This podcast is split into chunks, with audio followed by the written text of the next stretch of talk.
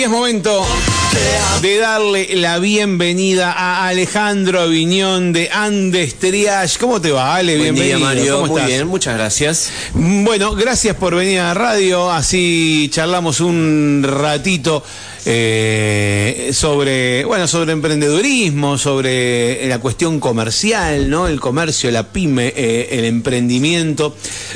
Y, mm, y la última vez que nos, nos eh, juntamos y charlamos, surgió la, la duda de, de esto de, de- de cuando se abren tantos negocios del mismo rubro, ¿no? Que uno no sabe si está bueno o no está bueno, que, que, que de pronto decir, uy, mira, un negocio nuevo, y te fijas, y otro más de lo mismo. Por ejemplo, un rubro que actualmente está en, en como en, en furor, es lo que se, se- me parece que es mal llamado hoy, dietética, ¿no? Que le dicen venta de productos naturales, eh, productos sueltos o al peso, pero digo, porque cada vez hay más. También hay muchas radios igual, ¿eh? Hay, o sea, en San Martín hay, en San Martín hay más de 40 radios. Te quedaste helado. Hay más de 40 emisoras de radio. ¿Dónde están? De- en el dial. Pero y, muchas interfiriendo a otras, ¿viste? Pero bueno, es así. Es así, no todas con programación en vivo, muchas con música o... o- cosa grabada, Sí, así, sí, o, o- pre- o- preparada de antemano. pero, sí, una, una retransmisión de, de otro lado, pero, pero hay más de 40 emisoras al aire. Obviamente que no todas habilitadas, ¿no? Ni el 50% está habilitado. Bien, bueno, entonces, ¿qué pasa?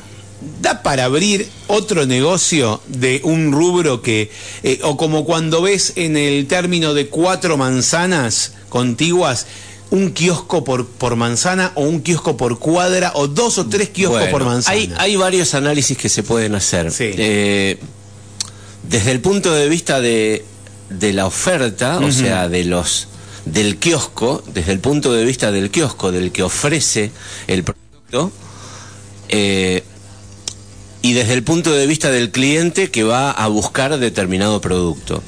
Eh, En el tema de un kiosco es que es un polirrubro en donde se venden muchas cosas y la, la competencia no es tan clara porque el, el rubro de kiosco tiene adentro muchos como subrubros. Entonces Sí. Puede haber algún Vos decís que te podés destacar uno de otro. por alguna por alguna cosa porque la gente vaya a buscar algo en especial a, a tu lugar.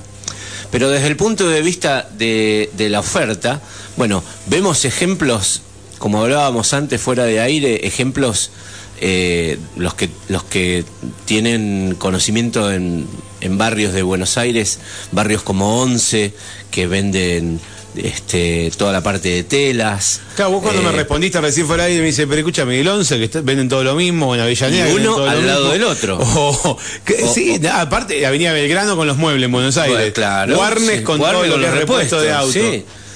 O Entonces, sea que hay zonas. Y hay o sea, zonas- y todos sobreviven. y, y todos sobreviven. sí. El tema es, eh, hasta ahí se da algún tipo de asociatividad en- entre los mismos, entre las mismas pymes o los mismos emprendimientos, porque hasta eventualmente estando juntos pueden hacer acciones conjuntas de marketing para, para atraer, atraer gente a su zona. Como zona, claro, como, a- como atraer- zona, digamos. Como zona. Entonces, ¿y por qué? Y porque podés pagar una campaña para, Sí. para, para llevar que, entre Pero varios. No están. eh, pero, pero están o no compitiendo entre sí. Sí. O se complementan. O sea, compiten Sí. y eh, el tema es que esta competencia se da, y ahí entramos desde el punto de vista del consumidor, el que el consumidor tiene mucha más facilidad para explorar precios o para explorar oferta, porque entra a un lugar, pregunta un precio y se va al de al lado y pregunta el precio del mismo producto y se va al de al lado y pregunta, pregunta el precio del mismo producto y en definitiva va a comprar el que más le convenga. Pero, digamos, eh, esto, es un, esto es un concepto comercial también. Si solamente te vas a destacar por precio, porque Sí. tu precio es más barato, eso no es como un argumento sostenible en el tiempo. Es muy fácil de imitar, porque el de al lado, que antes lo tenía dos pesos más caro, lo puso dos pesos más barato. Claro. Y, y tu, tu ventaja competitiva de que tenías el producto más barato se fue. Claro. Entonces, Entonces tenés que destacarte por otra cosa. Tenés que destacarte por otra cosa. Ahí es cuando empezamos a hablar de, de la propuesta de valor, que es una de las cosas que vemos normalmente en el modelo de negocio.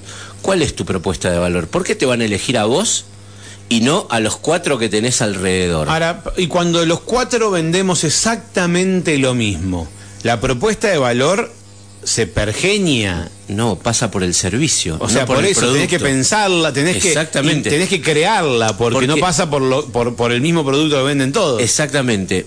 En realidad, y esto en algún momento lo hemos hablado, el consumidor cada vez consume, valga la redundancia, menos producto y más experiencia, más servicio. Sí. O sea, es O sea, lo que viene que- antes del producto Sí, y lo sí. que viene después del producto. Vos podés venderlo e- X 10 más caro, 10X, ¿no? Más caro, pero ofrecer un envío. Eh, O- y el otro te lo vende 10 más barato, pero sin envío y Sí, arreglate. tenés que pasar a, a y buscar. que tal vez el envío te sale 10, pero tenés que ir, buscarlo, contratarlo. O, o en este, en este sentido el servicio. eh, y, y acá sí, como vos decís, hay que pergeñarlo sí, sí, porque pensarlo, idearlo. lo tenés que pensar porque en realidad hay muchas cosas que vos haces para vender un producto más allá del precio, que es todo lo que tiene que ver con el asesoramiento. No es lo mismo que vos vendas un par de zapatos, porque me pasó de ir a comprar un par de zapatos y decir, y un par de zapatos es un par de zapatos. No, no, pero pará, porque el vendedor aparte me enseñó, dice, ¿vos sabés cómo se limpian estos zapatos? No, mira, tenés este producto que es para limpiarlo y viene, es una crema Pero eso te lo, especial. te lo vendió aparte. no, me lo ofreció. Pero eso O sea, una vez que lo compraste ya. pero a lo que voy es que vos también te podés destacar por servicio, por lo que viene antes y lo que viene después del producto. ¿Y cuándo vos vas a comprar un, un producto con, no te diría con placer, pero digamos, ¿cuándo vas a estar convencido de comprar un producto en donde vos sentís que lo que le estás dando al vendedor es menos de lo que estás recibiendo. O sea, que vos le estás dando menos de lo que estás recibiendo. O, puesto de otra forma, estás recibiendo más por tu plata. Estás recibiendo algo que a lo mejor no tiene que ver con el producto en sí, porque el producto es un celular. Pero para, y si te cargo las aplicaciones, y, te- y si te este, ayudo a configurar el acceso, y si te, eh, te lo configuro para la red de tu casa, y si te, te estoy dando un servicio. Y vos con eso te diferenciás. Entonces, vamos a decir, bueno, pero cuando lo compré, sí, muchas veces el, el mismo vendedor te las está dando estas cosas, pero no te las dice. Entonces, ahí es donde se destaca el buen vendedor. O sea, tenemos pero, que cambiar el tingui tingui. El, hola, sí, dame eso, sí, toma, tanto, Bueno, listo. Tiene que haber. esa es una de- alternativa. Esa es una alternativa, el vos, tingui tingui. pero vos recién dijiste eh, que buscamos ya. O sea, no es que la buscamos, pero sentimos otra cosa cuando, cuando la compra es una experiencia. Definitivamente. Cuando te hablan, cuando te informan, cuando te vas satisfecho, como decís vos, cuando te sentís que te llevas más de lo que pagaste. Exactamente. Eh, aunque sea información, que la información es valiosa, pero digo, algo intangible. Pero.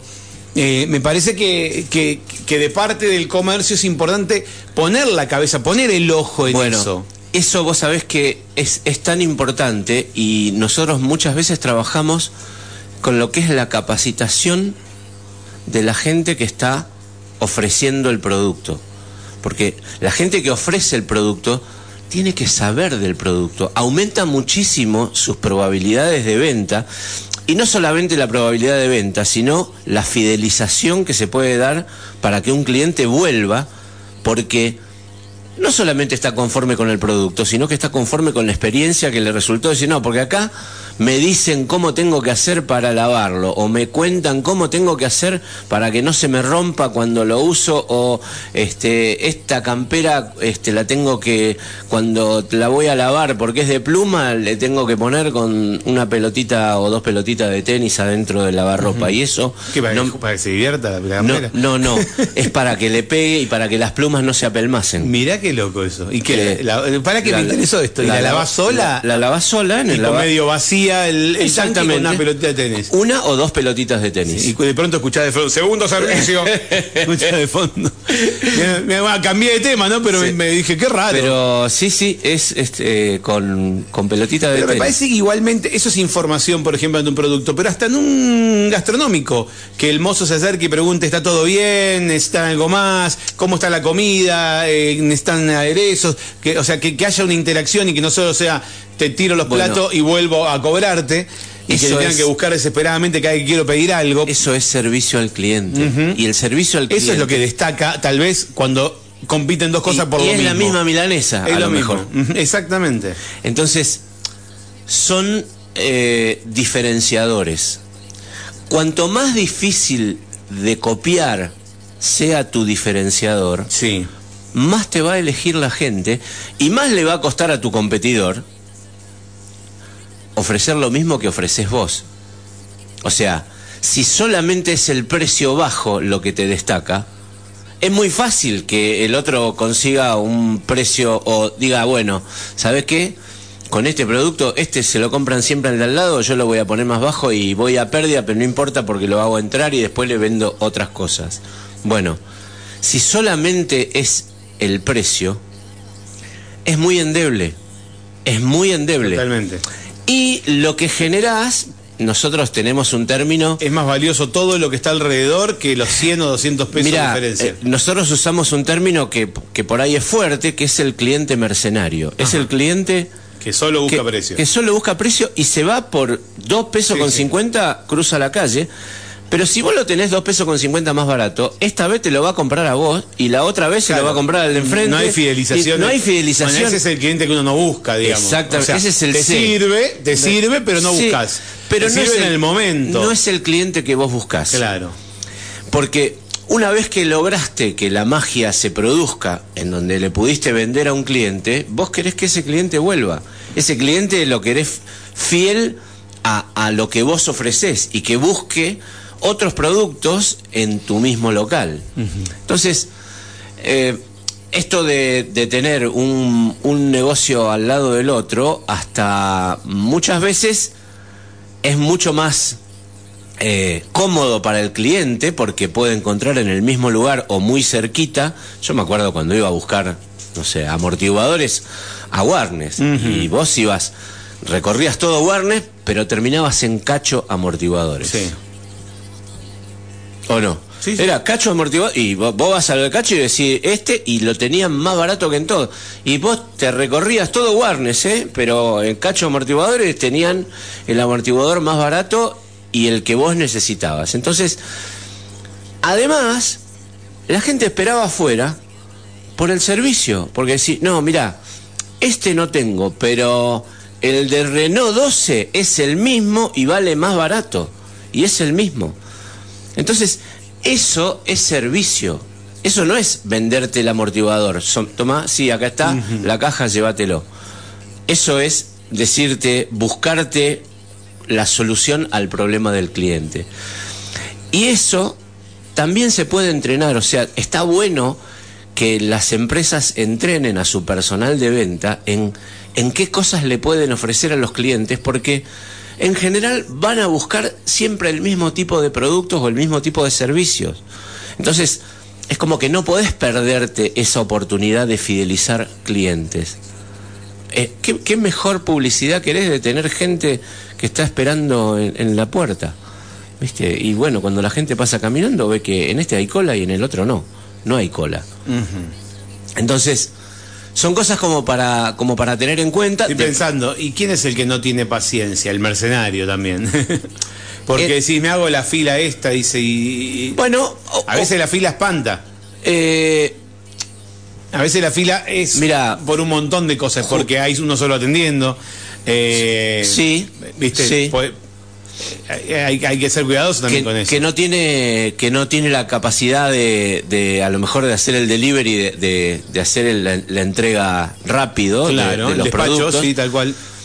pero esto también muchas veces está asociado a qué tipo de producto o servicios vos vas a buscar o sea hay veces que y la diferencia es mucha Claro. Vos podés decir, bueno, no, pero acá con lo que compro acá dos amortiguadores, en la otra, en la otra cuadra compro los cuatro. Y bueno, espero, porque, porque me conviene.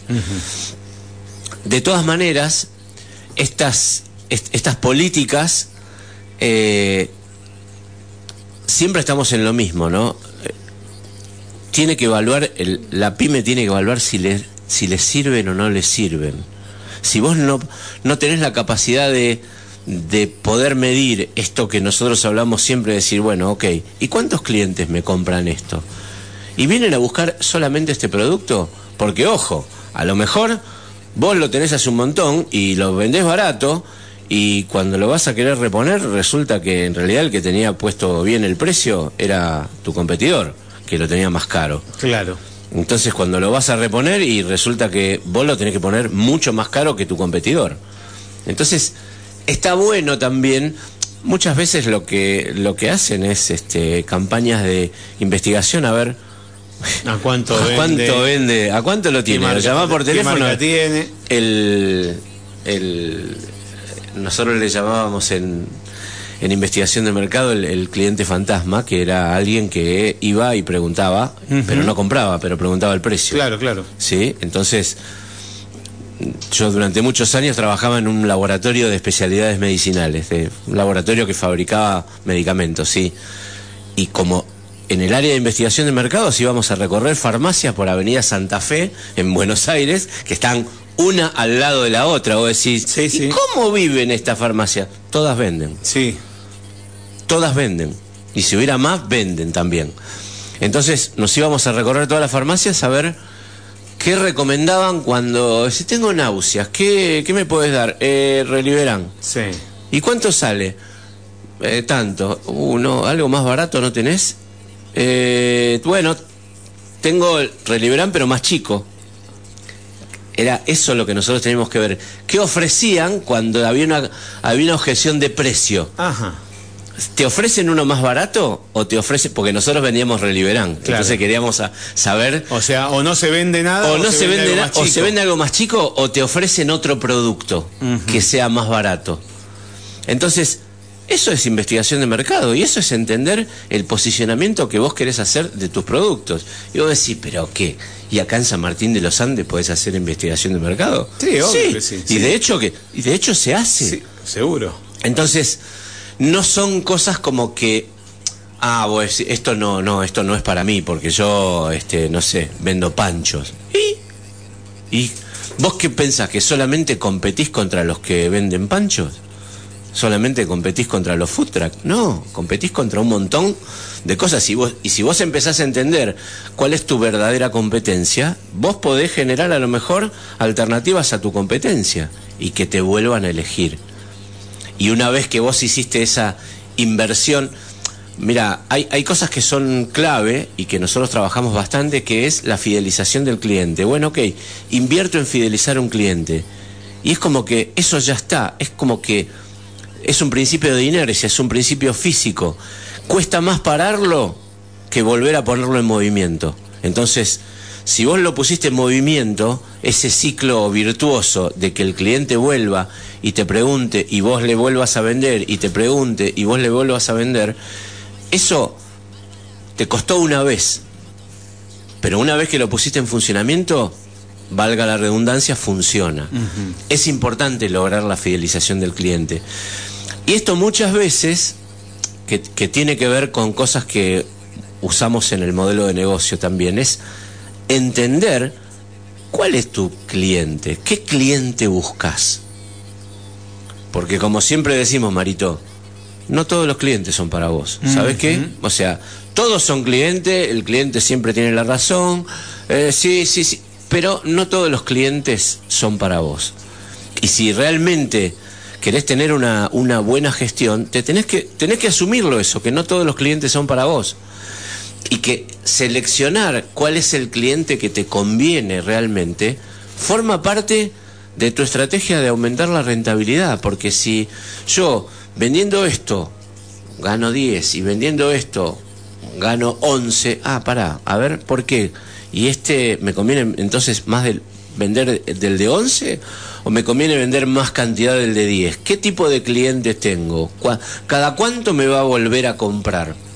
Entonces, entender que los clientes no son todos iguales y, entender cuáles son esas necesidades de los clientes, muchas veces es lo que te, diferencia de tu competencia. Si vos le pudiste, como decimos nosotros, sacar la ficha al cliente, y muchas veces ese sacarle la ficha al cliente forma parte de la línea de batalla que es el vendedor. Entonces, si vos no tenés a tu vendedor capacitado como para que le puedas sacar la ficha rápidamente al cliente, y acá muchas veces, y, acá en San Martín de los Andes se da, ¿eh? la diferencia entre comprar a que te vendan. Bueno, vos vas a comprar y muchas veces es como que nadie nadie te, te viene a preguntar, ¿necesitas algo? Este, avísame cuando sí, quiero saber este talle, esto. Y, si tienen buen olfato, pueden vender mucho más. Absolutamente. Yo tenía un compañero de, laburo que, me hacía el, me hacía el, él, no estaba tanto de atención al público, pero yo, yo vendía. Y se me acercaba y me hacía así, me hacía. Y, yo y me, me indicaba que a ese cliente yo le tenía que ofrecer cosas más caras. Él se daba cuenta él tenía buen olfato y me indicaba venderle lo mejor que lo va a comprar. Porque yo vendía computadoras, ¿no? Sí. Y había muchos modelos de computadoras. Claro. Pero él se daba cuenta que esa persona podía comprar computadoras más caras. O sea, que podía invertir más. No era cobrarle más caro por lo mismo, sino venderle algo mejor. O sea, con mayores características que él se daba cuenta que iba a poder, que iba a acceder. Claro, y que iba a tener menos objeciones a comprar algo mejor porque tiene la posibilidad de Entonces hacerlo. se paraba al lado del escritorio donde yo estaba atendiendo a la persona y decía, ¿qué tal? ¿Cómo andan? ¿Todo bien? Y me miraba a mí y me decía, así me hacía, ¿eh? Y quedó como, como un, como una. La señal, esa Como una clave, sí, quedó, pero eh, que fue surgiendo. Se la entendí la primera vez, como que. Y, él se da cuenta y digo, pero tengo algo mejor para ofrecerle. Y hay gente que, que tenés que tener predisposición en la venta y hay clientes que están predispuestos a, gastar más. Bueno, vos fíjate esto. Con, me pasó con un cliente acá. Él, mi cliente me, me contó la experiencia. Que llega un, un, cliente a su local a buscar un producto. Y mi cliente dice, no, lo que pasa es que es, son productos muy caros este y tengo que traer y para traer tengo que decir, yo no te pregunté cuánto valía. Claro. Tú traes este producto, yo te lo compro. Por eso, porque hay público para todo, hay clientes para todo. Si hay clientes, vos, no te da problema, por el precio vos no te tener ganas de, o sea, tener no ganas, sino tener prestar atención, tener olfato y que el personal esté eh, eh, esté preparado para darse cuenta también. Claro, porque y ahí está la diferencia entre decir eh, te compro esto y listo, terminó ahí la transacción, o venderle, sacarle la ficha, entender que a lo mejor la necesidad va más allá de lo que se está llevando. Creo que hay que tener en cuenta eso, por ejemplo, como dijiste, hay productos que uno no tiene stock porque son muy caros. Saber que puede tenerlos, ofrecerlos con un plazo de entrega. Te lo consigo, exactamente. no lo tengo en stock en este momento, es un producto mucho más caro, pero sí te lo puedo traer para la semana que viene. O ni el comentario de mucho más caro, o sea, ahora te paso el precio. Pero te lo puedo tener Y es el cliente el que decide, o sea... Exactamente, no, vos por el cliente. No vos por el cliente, dice, no, este no se lo voy a hacer porque es, muy caro.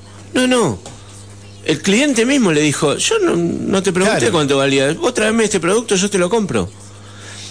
Y eso muchas veces está asociado a los productos premium, a los productos que son percibidos como premium, como que tienen características que no tiene el resto de los productos. Son esos que, que son buenos, que son, no sé, bueno, algunos productos, no sé, suponete alemanes, son, ah, no, esto es alemán, esto es alemán de Alemania, no es fabricado acá. Esto es ah, esto es premium, entonces. Bueno, esas percepciones hay que saber leerlas. Si vos no podés leerlas, es como que no las podés usar en tu favor. Entonces te las estás perdiendo si no las lees.